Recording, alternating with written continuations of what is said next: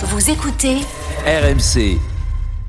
Mais pour l'instant, on reste toujours sur notre euh, PSG Web. 24 heures euh, plus tard, euh, les gars. euh, donc, on, on a donné la stat tout à l'heure, un des matchs les plus pauvres de Ligue 1 de, euh, de la saison. Euh, bon, alors, il est vrai que les tribunes, le contexte n'a pas, a pas aidé. Mais enfin, finalement, qui est le principal responsable? C'est le niveau global de la Ligue 1. Euh, c'est Sampaoli qui a bétonné, qui a pas voulu mettre d'attaquant. Ce sont les joueurs parisiens qui, en gros, ont déjà fini leur saison et, à l'image de Messi, ont été totalement transparents pour la plupart. Euh, quelle liste de responsabilités euh, élaborez-vous, euh, les gars Moi, je, je pense que les torts sont partagés, mais je mettrais quand même en 1 sur l'échelle de responsabilité le Paris Saint-Germain. Parce que le PSG, on en parlait dans le podcast tout à l'heure, on avait quand même l'impression que c'était pas le match du pardon parce que l'élimination en Ligue des Champions, malgré une large victoire contre Marseille, n'aurait pas été effacée. Mais au moins, on attendait que la dynamique euh, entamée euh, contre Lorient et contre Clermont se poursuive face à face aux Dauphins, face euh, face euh, à une équipe de Marseille qui était sur une bonne dynamique. Et moi, j'ai trouvé quand même euh, ce PSG très très pauvre dans les intentions, très pauvre dans même euh, dans cette faculté à, être concerné. Hormis euh, Neymar euh, individuellement devant, j'ai trouvé qu'Mbappé a peut-être fait son son moins bon match euh, cette saison avec le PSG. Messi a été totalement transparent. Verratti a surnagé sur la première mi-temps, mais globalement à ses côtés, ça n'a pas été, ça a pas été bon. J'ai pas Ah. vu Hakimi faire deux courses. Donc voilà, globalement la deuxième mi-temps, euh, on a eu une équipe du, du PSG fainéante euh, euh, qui a laissé l'initiative du ballon à, à Marseille en se disant bah nous sur quelques transitions on va peut-être faire la différence. Mais moi je m'attendais à une équipe du PSG qui allait rouler sur le sur Marseille avec un bon euh, 3-1, 4-1 pendant 90 minutes. De toute façon c'était le dernier match de la saison qui comptait réellement. Euh, je pensais que le PSG allait nous offrir euh, une équipe, euh, enfin un, un match d'une équipe performante comme ça avait été le cas les deux dernières semaines et ça et ça a pas été le cas. Flo, t'es d'accord? Ouais, je, je pense que c'est le PSG qui est responsable effectivement de ça parce que euh, le PSG était en, on va dire en plus dans une entreprise de reconquête vis-à-vis de son public, même si le public euh, ne manifestait pas, plutôt réussi récemment sur des matchs, euh, on va dire. Euh, euh, contre des adversaires plus faibles, donc il ne s'agissait pas de s'enflammer, mais en tout cas, ils avaient fait le job qu'ils auraient dû faire depuis la première journée, ce qu'ils ne faisaient pas, ce qui était scandaleux, mais en l'occurrence, ils commençaient à le faire. Et là, on s'aperçoit surtout euh, effectivement que ce PSG là n'a pas euh, ce qui est le plus gênant quelque part n'a pas l'âme.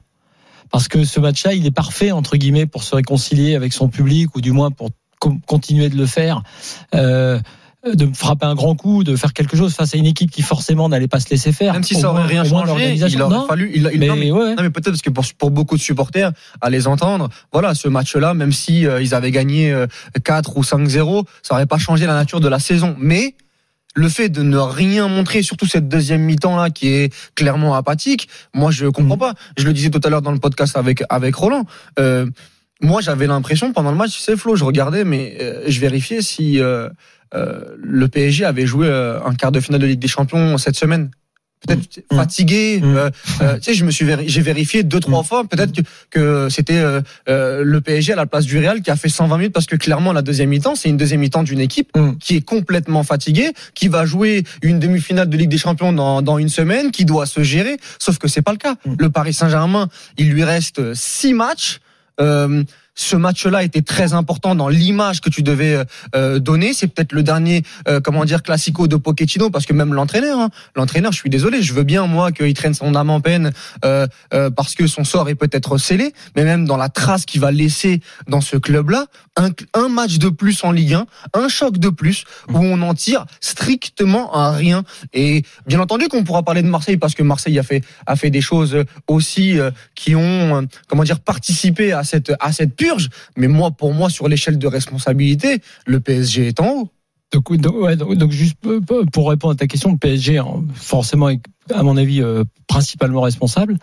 La fatigue de l'OM, effectivement, aussi derrière, quand même, parce que j'ai été surpris euh, de leur non, enfin, de leur, manque de, de, de, de vivacité, de solution Mmh. euh, en deuxième période. Donc, la tactique de Sampaoli, pour une fois, parce que moi je l'ai beaucoup critiqué, enfin régulièrement critiqué, euh, je sais pas, il remet euh, un jour où Milik là pour le coup n'est pas là, il remet son système préférentiel, enfin du moins devant avec Payet en 9,5. Je pense plutôt que moi qu'il souffre là de la fatigue du match de la, de la semaine, mais aussi de la fatigue chronique sur certains joueurs. Under, beaucoup moins bon. Payet aussi, finalement, beaucoup moins bon. Bien sûr qu'il peut être toujours décisif, mais beaucoup moins bon.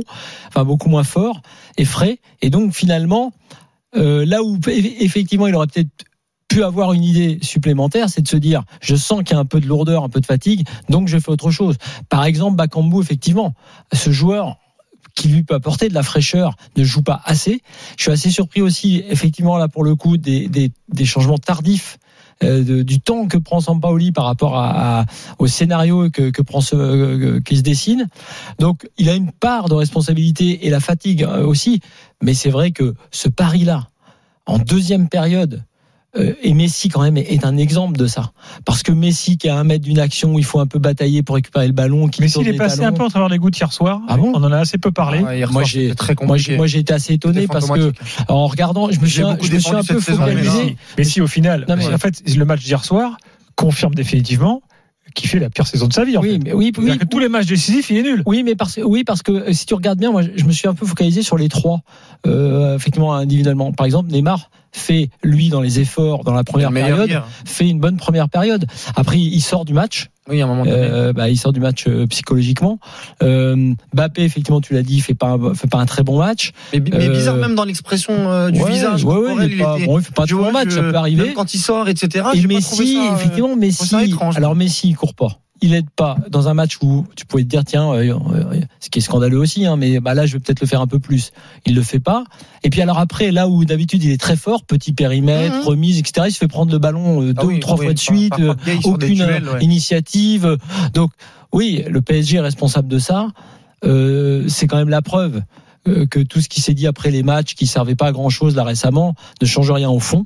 Et effectivement, le fond, c'est, comme je le disais en septembre, c'est quand même aussi Pochettino très dur hein, pour lui mmh. de gérer tout ça. Mais c'est quand même lui. Il n'a absolument rien tiré, rien sorti de cette laisser. équipe, y compris pour ce match où tu pouvais effectivement dire bon les gars. On oublie tout le reste, on se fout des cinq derniers, on se fout de ce qui vient de se passer. On se fait, on fait focus, on fait une semaine mmh. de dingue pour gagner ce match et mettre un grand un coup d'éclat. Oui, Je pense pas qu'il y ait eu ce genre de discours dans la, dans la semaine. Rien ne sentait cela. Euh, Quant à l'OM, je dis c'est une occasion ratée parce que quand j'ai vu la, période, la deuxième période du PSG, je me suis dit ah, mais c'est l'OM c'est ouverte. L'OM, je pense Flo, en fait, Sampaoli, il a fait cette cette tactique et je pense qu'il a comment dire euh, son plan de départ est plutôt intéressant. Le problème, c'est qu'il est euh, rattrapé par cette erreur de, de, Paul Lopez euh, notamment. Mais je trouve que les 20-25 premières minutes sont plutôt bonnes côté euh, côté Olympique de Marseille. Lui, ce qu'il a voulu faire, c'est quoi? C'est que moi, j'aurais préféré qu'il mette un, un à la place de Pape Gay et remette un Gerson au milieu du terrain. Mais il a préféré renforcer ce milieu de terrain. En tout cas, c'est mon analyse. Hein. Peut-être que je me trompe, mais euh, il a voulu renforcer le milieu de terrain pour être en supériorité numérique face à Verratti, Danilo et Idrissa Gueye, pour essayer d'avoir le contrôle et de limiter les transitions euh, du PSG avec Mbappé, Neymar. C'est quelque chose qu'il a plutôt bien fait dans la comment dire ouais. dans, dans, premier but Verratti a de la, les, justement le temps de oui, faire son ouverture. Oui, après le problème c'est que le pressing au milieu de terrain n'a pas été constant. Mmh. Ça sur ça je te sur ça je te rejoins. Mais après le problème c'est que la deuxième partie du match et surtout la deuxième euh, les 25 derniers mètres adverses, Marseille n'a pas existé. C'est-à-dire que globalement en fait le joueur en plus qu'il a rajouté dans la salle des machines pour avoir le contrôle du ballon parce qu'il termine avec 58% de possession, il l'a perdu en profondeur avec un Bamba Dieng ou avec un Bakambu comme tu le disais. Le problème c'est que Bakambu a joué contre le PAOK euh, et que Bakambu c'est comme Harit en début de saison, physiquement, il est pas prêt, je pense, pour enchaîner et pour jouer ce type de ce type de match. Mais j'aurais aimé qu'il le fasse rentrer un peu plus tôt quand même dans la rencontre parce que à un moment donné, moi je veux bien Sampoli, je le défends souvent, on l'a souvent, on s'est souvent écharpé euh, ici euh, Flo, mais à partir du moment où il y a 2-1, que tu sens que euh, le PSG euh, ne fait pas la différence en deuxième mi-temps, je pense qu'à la 60e, voire même à la 70e, tu peux faire, tu peux enlever ce milieu de terrain supplémentaire et mettre un peu plus de présence dans la surface pour aller chercher cette égalisation.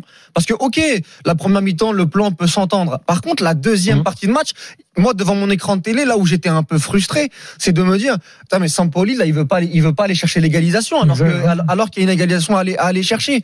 Et le problème, c'est que il avait tellement peur des trois de devant, je pense, et il l'a expliqué en conférence de presse. Il a dit, mmh. euh, moi, je voulais annihiler. Et puis quand il voit que euh, le PSG en met 6 à Clermont la, la, semaine dernière avec les trois de devant qui étaient extraordinaires contre l'Orient, la même chose. Je pense qu'il a eu peur par rapport à ça. La première partie du, du, contrat a été respectée. Le problème, c'est que la deuxième, elle n'a pas été respectée du tout. Mm. Et que dans le football, quand même, il y a un aspect fondamental, c'est que tu dois être, c'est que tu dois être dangereux dans la surface de réparation. Sur, sur Sampaoli, effectivement, il y a quand même une question qui se pose. Il y en a plusieurs et qui sont récurrentes. Dans les intentions et dans ce qu'il a voulu mettre en place globalement à l'OM, c'est plutôt réussi. Si on prend au global, au très global. Mais après, sur les défauts qu'il a pu montrer, euh, coaching notamment, changer la, la réalité d'un match, tu vois, changer la changer la phase d'un match dans la deuxième période, comme le dit euh, Walid hier, moins, il a il a été moins performant. Et, et ça, euh, c'est quelque chose que parce qu'il est assez sûr de ses de ses schémas. Mais là, par exemple, on, on, disait, c'est une vanne un peu qui sort. On se dit, s'il pouvait jouer avec 11 milieux de terrain, on a l'impression qu'il jouerait avec 11 milieux de terrain. Enfin, 10 milieux de terrain. Parce que oui. dans les C'est lui-même qui dit, euh, j'adorerais. Ouais. Mais, mais c'est un peu le modèle City, c'est un peu le modèle Chelsea. Mais tu vois, euh, moi, City je, font la même chose à l'Atlético Madrid, ils ont, ils ont 6 ou 7 milieux. Moi, ça ne, ça ne me gêne pas euh, tu vois, si, si justement on l'a vu, certains joueurs d'ailleurs euh, se comment dire se, se fondent dans le moule, acceptent de changer leur leur façon d'être, de façon de faire, euh, et si ça crée du jeu.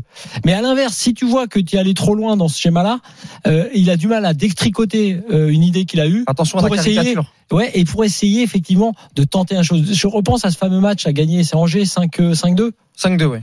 Ce fameux match qu'il a pas aimé lui, et que nous on a aimé. Bah, on a aimé parce qu'il y avait une, une, forme de folie où les joueurs s'emparent un peu du truc, où le Bakambu Milik et Bakambu un peu en feu qui découvre le vélodrome et tout s'enflamme. Ça fait aussi partie du foot. Il faut aussi qu'il accepte que les choses Allez, positivement puissent parfois lui échapper. On arrête pour mieux reprendre dans deux minutes, bien sûr, avec euh, notamment à Nice au 32-16 supporters marseillais. À tout de suite, encore un quart d'heure de débat après le match euh, naze d'hier soir. Comme quoi, nous, on arrive à faire une heure de bon débat sur un match pourri. Et oui, c'est ça l'after. Allez, à tout de suite.